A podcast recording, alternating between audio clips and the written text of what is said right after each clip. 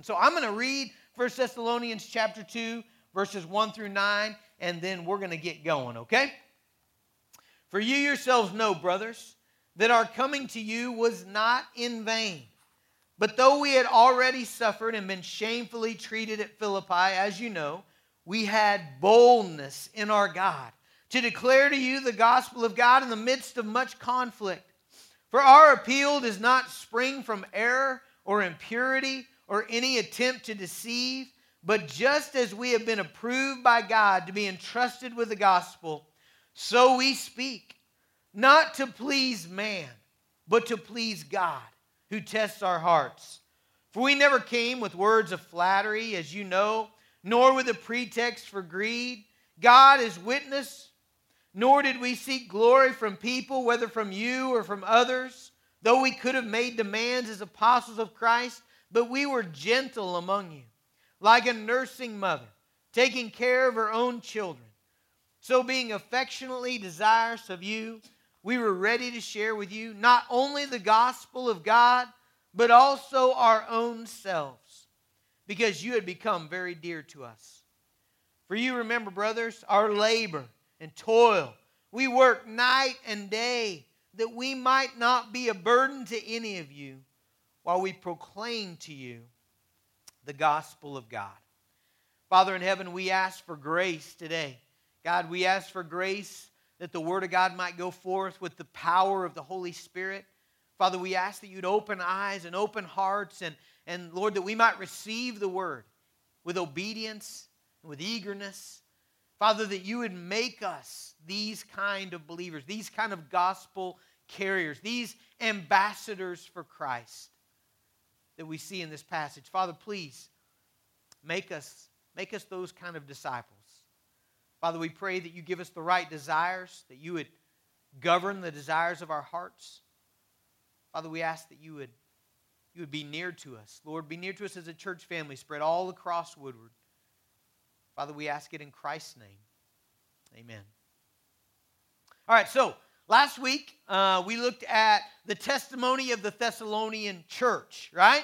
Uh, so, churches have testimonies, believers have testimonies, and uh, Paul basically reminds them of the testimony of how their church came to being. And, and he reminds them that they are beloved. He, he's sure of it. He's sure they're beloved of God and that they are chosen by, by God. And he's sure of that because he remembers their, their, their love that, that, that labored and their faith that worked and their hope that was steadfast. And, and then more than that, he says, I, I, I know you're chosen of God because the gospel came to you with this transforming power and you received it in the midst of much affliction. And, and then you became imitators of, of both, both, both Paul and the Lord.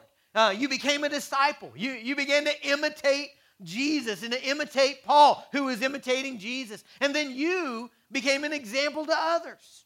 And so we see this beautiful picture of Paul basically saying, Man, I, I know you're chosen of God because you became a disciple who immediately began to make disciples.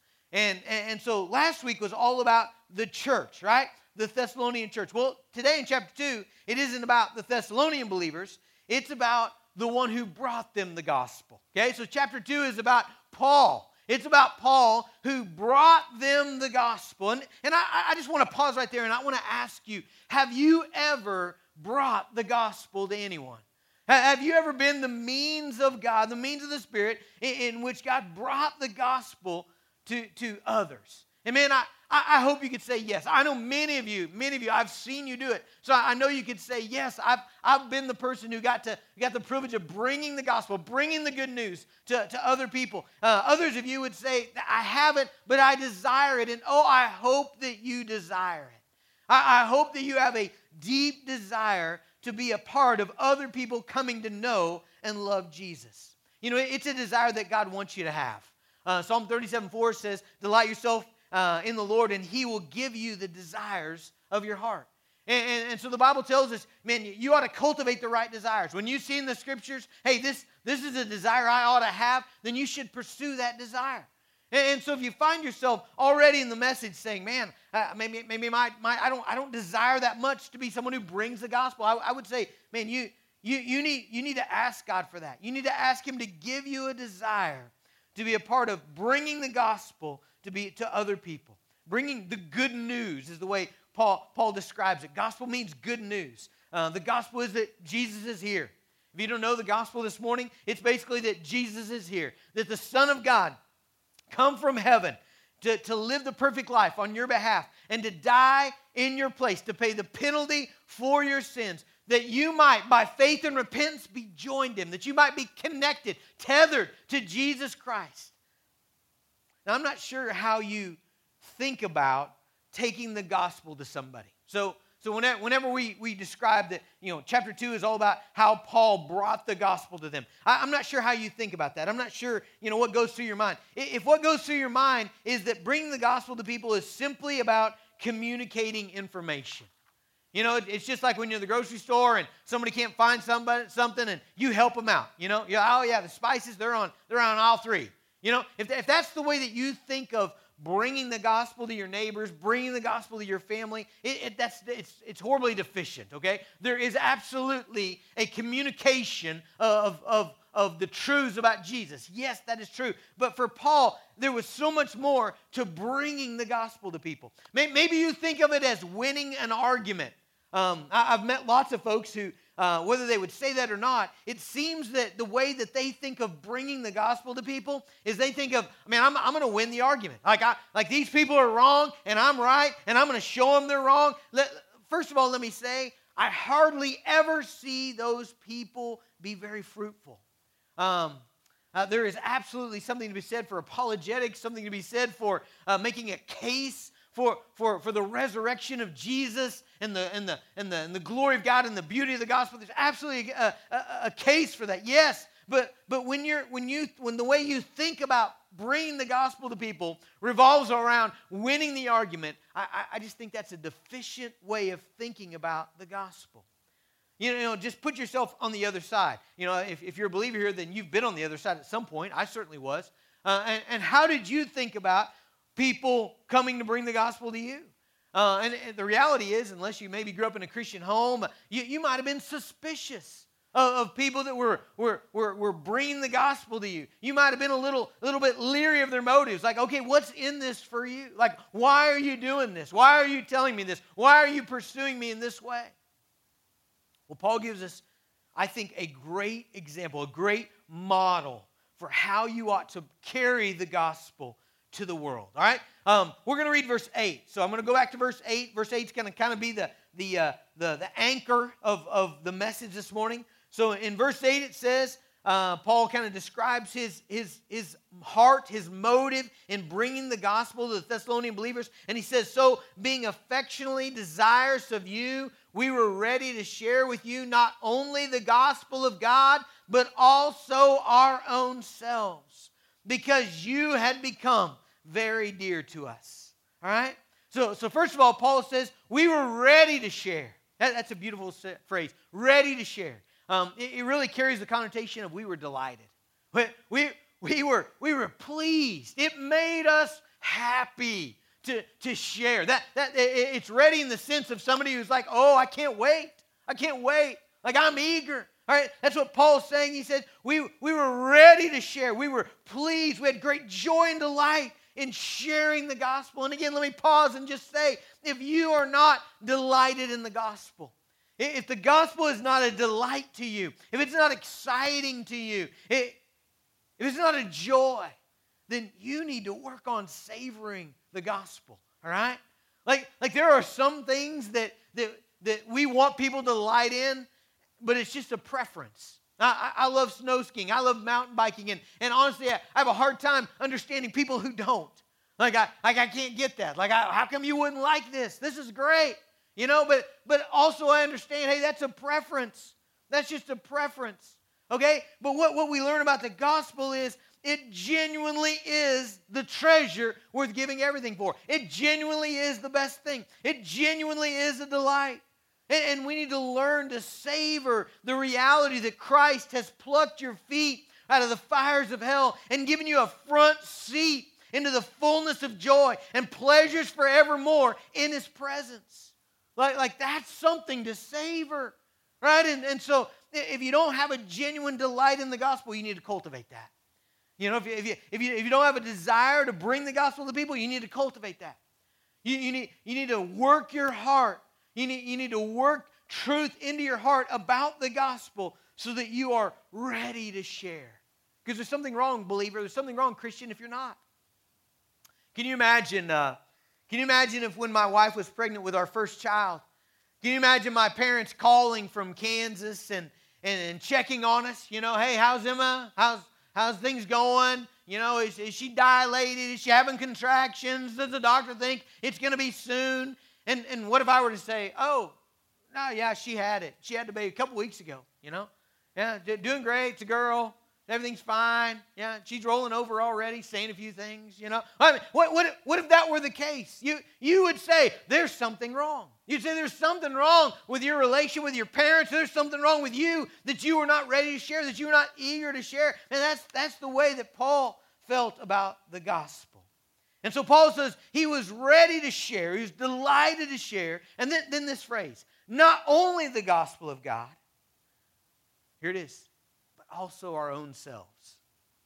Now, our own selves is an interesting little phrase. It's one, it's one word in the Greek, and it's the word suke. Um, it's, it's the word that means life, it means soul, it means kind of breath of life, kind of the emanating force, the, the life force inside of you, I guess you could say.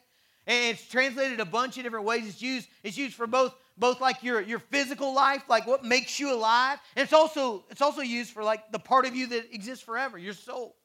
And, and, so so basically, people translate this differently. Some people translate this verse. Um, we were ready to share with you not only the gospel of God, but also our own soul. And that, that's an appropriate translation. The ESV says our own selves. And you could also you could also translate it our own lives. Okay? But but but what is it that Paul means there? Okay? So he says, Man, we were ready. We were delighted to bring you the gospel, to bring you the good news of, of what Christ has done on your behalf. And we were also ready, eager, delighted to share our own selves. You see, I, I, think, I think this is a beautiful verse capturing what your motivation, what your heart ought to be in bringing the gospel to people. And so, what, what does Paul mean by, by his delight to share his, his own self? Okay? Number one, it means Paul is bold.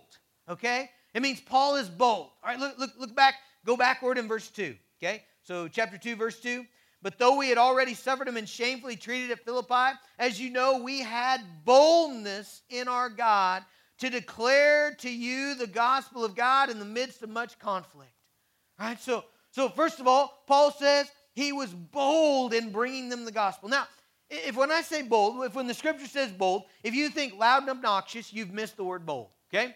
Now, I, I know some people think of it that way. Some people think of bold as just, I'm louder, you know? Uh, I was really bold for Jesus in that, you know, in, in a conversation, I was 10 times louder than I ought to be. That, that's not bold, okay? The, the, the word bold here, what it really means is to speak freely, um, to speak fearlessly.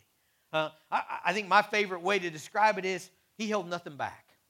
So, so basically, Paul says, I, I, held nothing back. When I came to you with the gospel, I held nothing back. Even though it was risky, even though there was hardship, I, I held nothing back. You know, we get timid about things when it might cost us, when it might go badly for us, for, our reputation or our comfort or our ease. There, there, there's lots of folks that they're willing to share the gospel as long as it doesn't have some kind of adverse effect upon their life, as long as it doesn't have some kind of difficulty uh, in their life. But Paul was saying, No way. We were eager to share the gospel in our own lives, and the result of that is that we were bold. We, we held nothing back from you. If you look at the context of, of the gospel coming to the Thessalonians, you know that in, in Philippi, uh, which you can read through this in Acts 16 later if you want to, but Paul describes it just a bit in verse 2. He says, But though we had suffered and been shamefully treated at Philippi, as you know, we had boldness in our God to declare to you the gospel of God in the midst of much conflict. So Paul remembers how they had just come from Philippi. When they were at Philippi, they got arrested and drugged before the, the, the rulers of the city, and, and they were stripped. Uh, they were stripped of their clothing. They were beaten with rods, and then they were thrown in a dungeon, all right, and locked in the, in the, in the inner dungeon. That's what happened at Philippi. And even though that had happened, Paul, that didn't discourage Paul when he went to the next place, which was Thessalonica, but rather he had boldness. Again, not loud and obnoxious, but rather he held nothing back. He didn't hold anything back from, from sharing the good news of the gospel in the midst of much conflict. Man, how awesome it is that, that Paul had the kind of boldness that was not deterred by results.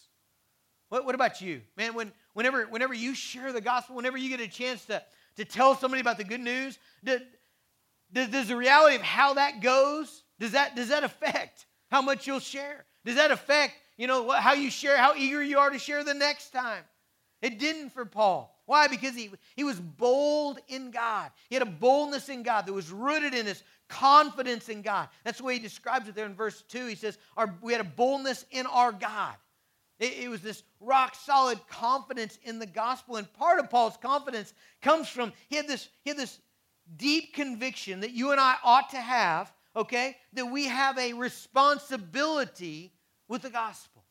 Okay, that, that there, there's we ought to be eager. I mean, that, that's what he's already said. We, we ought to be ready to share. We ought to be delighted to share. There's something wrong with our hearts if we're not delighted, if we're not joy, joyfully anticipating sharing. But, but there's also this reality that Paul had in which he'd been giving something very valuable that, that he was supposed to take care of. Notice, keep reading here in chapter 2.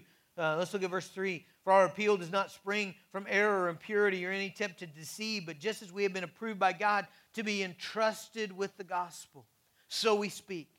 Okay, he says, we, we were tested, we were approved by God to be entrusted with the gospel.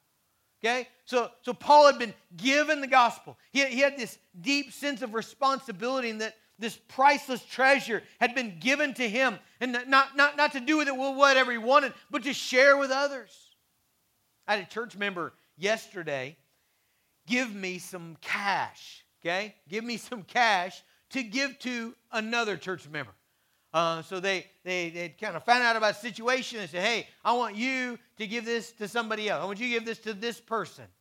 And, and, and man, I, I, stuck it in my coat pocket. I had on my coat and I, I pulled my zipper down. I stuck it in there. I said, I'll do it. You know, and, and immediately when I got back into my office, I was like, okay, I will forget that if, if, if I don't if I don't do something. So I, I, took it out, I put it right prominently on my desk, and then as soon as I left for the office, I called the person. I said, "Hey, I, I need to meet you. Yeah, I need to meet because I, I got to fulfill this." My my my my worry was that six months later, when I put that coat back on in October, I would I would unzip that pocket and find it. You know that that's me. Like I would do something like that.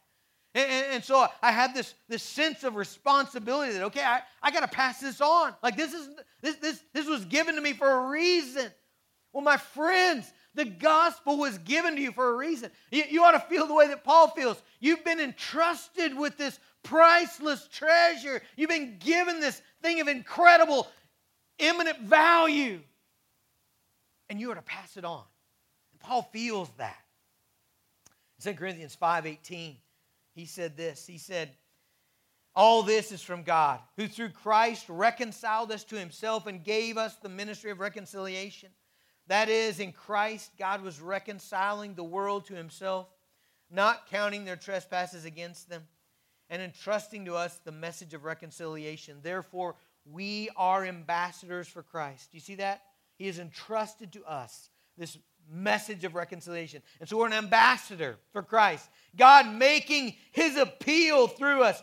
We implore you. I, I, love that word. We beg you, we implore with you, we plead with you on behalf of Christ to be reconciled to God. Man, I, I was on Facebook last night. I have become a social media uh, guru, by the way. So that's COVID 19. That's what it's done to me, is that I'm on social media. I'm making videos and I'm, I'm on social media and I'm, I'm liking stuff and I'm, I'm commenting. I'm doing it all. And, and so I was on there last night and, and one of our church members went on live. And I think they were driving home from work and it was such a blessing. It was like a one minute video, but with tears in their eyes. They, they just, simple gospel message, simple, just be reconciled to God. God God's calling you to come to Him. You, you, can, you, can, you can belong to Him. You can receive forgiveness of sins. He's, he's calling it. And, and just, he was, he was literally pleading. I mean, it was a one minute short video on his way home, and he's pleading. I, I loved it. He's doing this. He's doing this. And, and, Paul says, man, when I, when, I, when I hit home that I've been given this. I've got to share it. I want to share it. In Ephesians 3 8, I, I, I like one great phrase here. He says, To me, though I'm the very least of all the saints, again, this is Paul, this grace was given to preach to the Gentiles. And then this phrase, the unsearchable riches of Christ. Isn't that awesome? The unsearchable. What does unsearchable mean? Man, you can't get to the end of it. You can explore it for all eternity. And you, you never run to the end of it. You never get to the end of it. You never run out of the riches. And Paul says, It's been given to me. This, this trust to, to share, to preach the gospel of the unsearchable riches of Christ. Man, that's beautiful. And so, so here's, here's a great phrase. Ready? In verse 4 Just as we've been approved by God to be entrusted with the gospel, so we speak. You see that little, little phrase there? I, I love it. Just we've been approved by God to, to preach, to, to preach the gospel or entrusted with God with the gospel, so we speak. We've got this, and so what do we do? We, we speak, we share it. We're eager, we're ready, we're delighted. Again, what's he say? I'm ready, I'm delighted to share the gospel. But not only the gospel, but also our own selves. All right, so number one, what, what, is, what is sharing your life, sharing your soul? What is, what is not only bringing the gospel to people, but also sharing your own soul? What, what does that mean? It means, it means you hold nothing back because you've been entrusted with the gospel. Number two, it means that you have the right motive. And that right motive is to please God. Look in, uh, look in verse um, 3. I'm going to start reading. For our appeal does not spring from error, or impurity, or any attempt to deceive, but just as we have been approved by God to be entrusted with the gospel, so we speak not to please man, but to please God, who tests our hearts. And then he goes on later and says in verse, um, I think it's 6, nor did we seek glory from people, whether from you or from others so, so Paul, Paul says, first of all, our motive is not to please people. Now, I, I wonder if you would grapple with that just a little bit. I, I, wonder if you would say, you know, is that, is that all that bad if, if your motive is, man, I, I, want, I want to please you? I mean, obviously, the gospel is good for people. I mean, it brings them into the greatest treasure, it brings them into riches immeasurable. It brings them into forgiveness of sin. It saves them from, from hell and the judgment of God. Obviously, it's good for people. Why, why wouldn't it be a good motive to say, hey, I want, I want to preach the gospel because I want to please people? I, I, I think whenever your motive is to please people, man, you, things get a little, things get a little uh, unhealthy. So let me give you some examples. Let's say you're a waiter, you're a waitress. And let's say your motive for giving really good service is to please people. Well, what, what might that turn into? Well, what that might turn into is you really know that if you do a great job and you make people happy, they do what? They, they tip you better, right? They, they give you more money. I mean, that, that's kind of the way that works, and that's not a bad thing. I think you ought to be a good tipper. I think waiters and waitresses, they ought to do a good job. By the way, if you don't know what that is, there was a time where we actually went inside buildings and we sat down at tables, and somebody would come and they would, they would say, What would you like to eat? And you would, you would say, Hmm, I think I'll have this. And, and then they would say, Okay, and they would go and they would bring, and you would drink your drink, and they would come and. It was a great time. Many of you don't remember that, but uh, some, someday maybe again we'll, we'll do that. But that's what a waiter or waitress is. And, and so their motive might be to please people, but it might be, it might be to actually get money, or, or, or it might be to cater to the owner. Maybe they know the owner's watching, and I, I, want to do a really good job. I want to please these people. I want to make these people happy because the owner's watching, and, and that, that'll be job security for me. Or, or maybe it's just that they've got a table of people that are really grumpy you know and they're they're just hard they're just hard people. They're they're those people that nothing's ever good enough you know? Their food's got to be within a three degree temperature before they're not going to send it back. And maybe maybe you want to make them happy just so they won't be so so grumpy you know? You, you won't have a mess on your hands. So so in that situation there, there's a higher motive than pleasing people. And that would be what paul says in colossians you should do your job for the glory of god. You should do your job for god. How about marriage I mean, it sounds really good to say, man, I just want to please my spouse. Okay, but again, that, that's, that's not the highest motive. You, you could just want to please your spouse because you want to get something from them. You, you want to manipulate them in some way so that you get something back. You want to control them in some way, or, or, or, or maybe you're just trying to keep, keep the peace, or maybe, maybe you're, you're trying to keep things from a big blow up. See, the higher motive, the better motive, is always the motive of I, am God centered here. I, I want to please God. Like I'm doing what I'm doing to please God. And, and, and, that's what Paul says. He says, man, our motive was not to please people. That, that, can, that can get really sticky. If your motive is to please people, you know what's going to happen? You will eventually hold back truth because you don't want to upset them. You, you want to protect your relationship.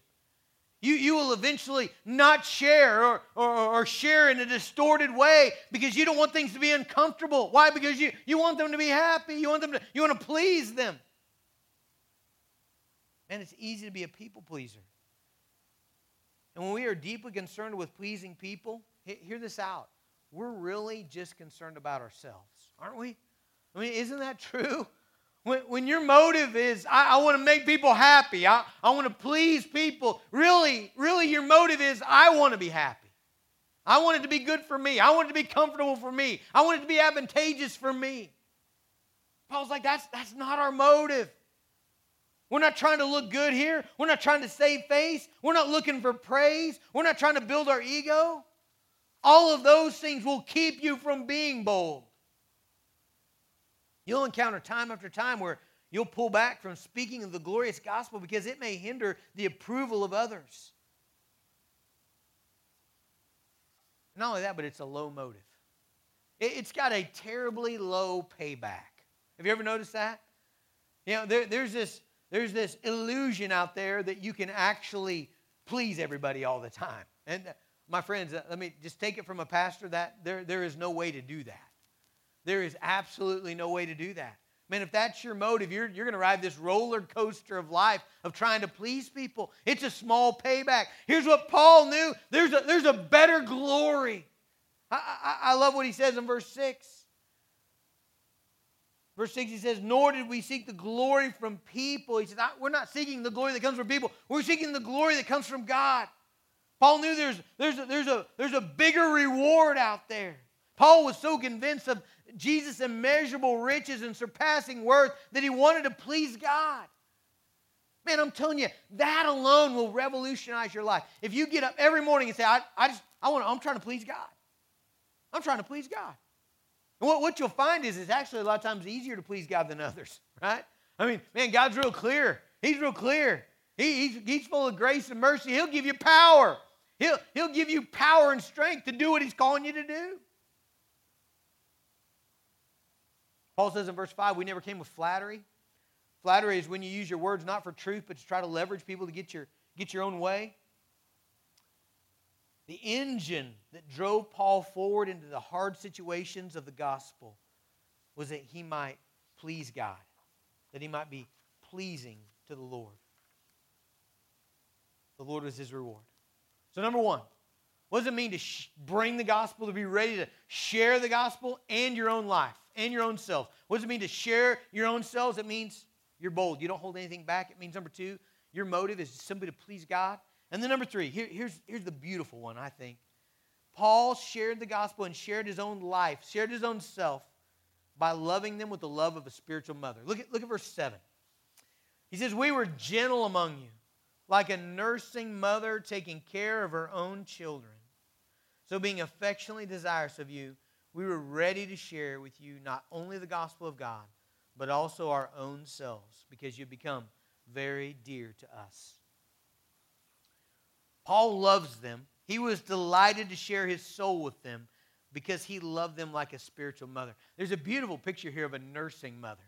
Um, th- this word is translated in a lot of different ways. Uh, sometimes it means just a nursing mother. Sometimes it meant a foster mother, like a nursing foster mother, like a, a, a wet nurse, okay? But, but it's, it's the picture of, of a mother actually imparting her own life to her child.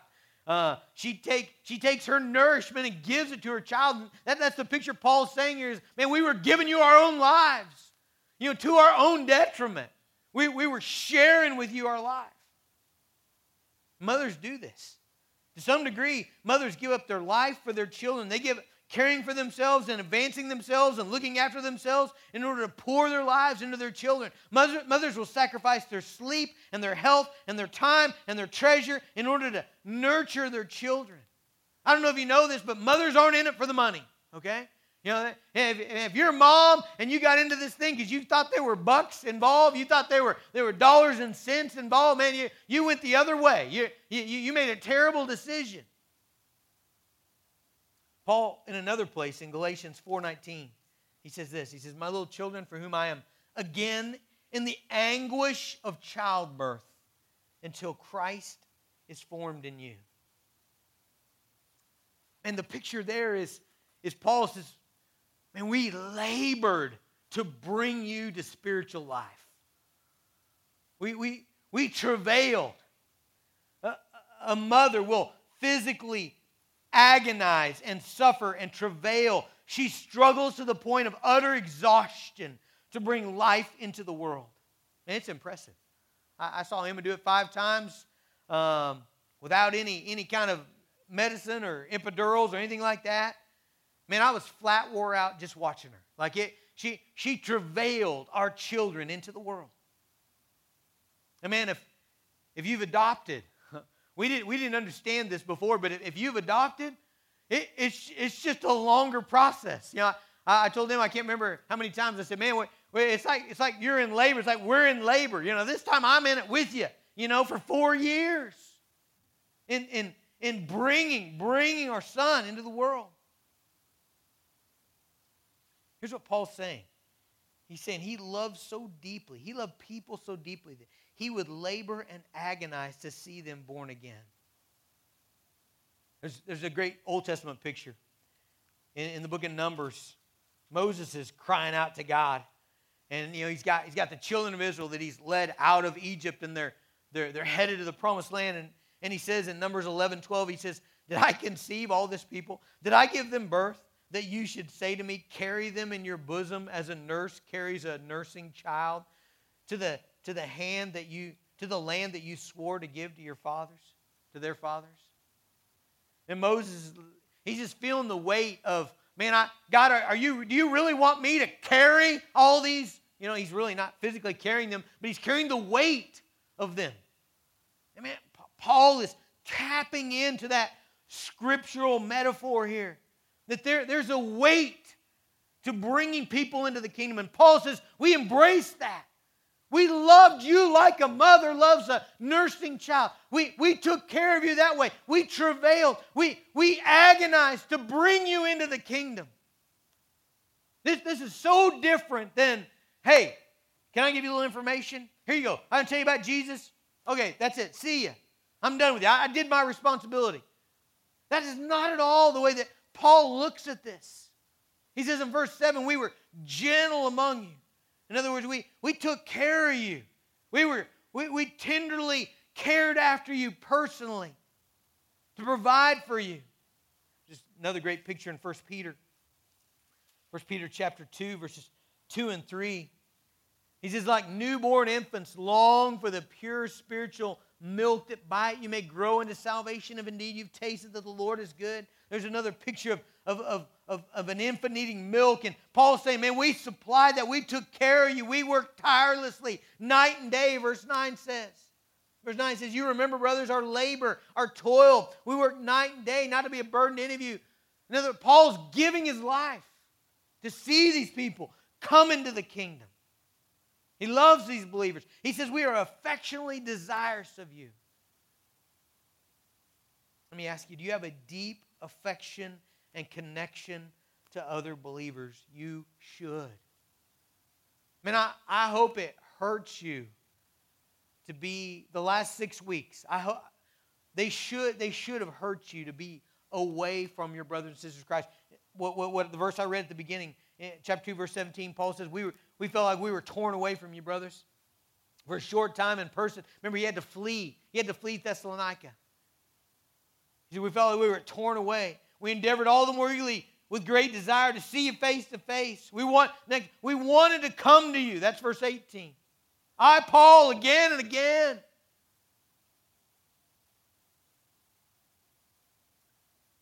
You know the amazing thing about Paul? That people weren't a burden to him.